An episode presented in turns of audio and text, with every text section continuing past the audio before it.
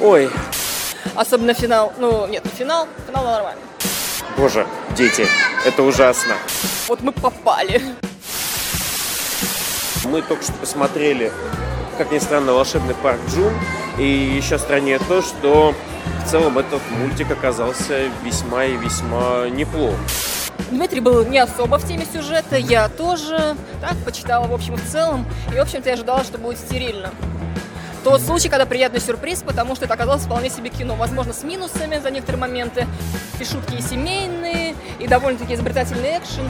То есть я удивлена тому, что у фильма настолько низкие оценки на MDB и Metacritic. И это, видимо, связано с тем, что режиссер, который на- изначально он пиксаровский аниматор, это ему доверили мультфильм, его детище, но в 2017 году у него случился скандал на сексуальной почве, и вместо одного режиссера поставили трех. Дмитрий сейчас строит просто демоническую физиономию, вы много теряете, не ходя с нами в кино.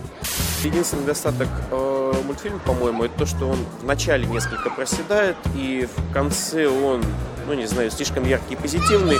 Но в целом здесь есть сюжет, здесь есть симпатичные весьма персонажи. Он очень бодрый, очень экшеновый, очень э, симпатично анимированный.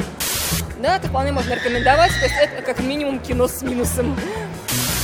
В общем, вполне достойная и достойная просмотра вещь. К Дмитрию сейчас подкрадывается синий медведь. Вот такой большой экстрим. У нас новый гость в подкасте, да. У нас уже есть новый фильм, который на планах.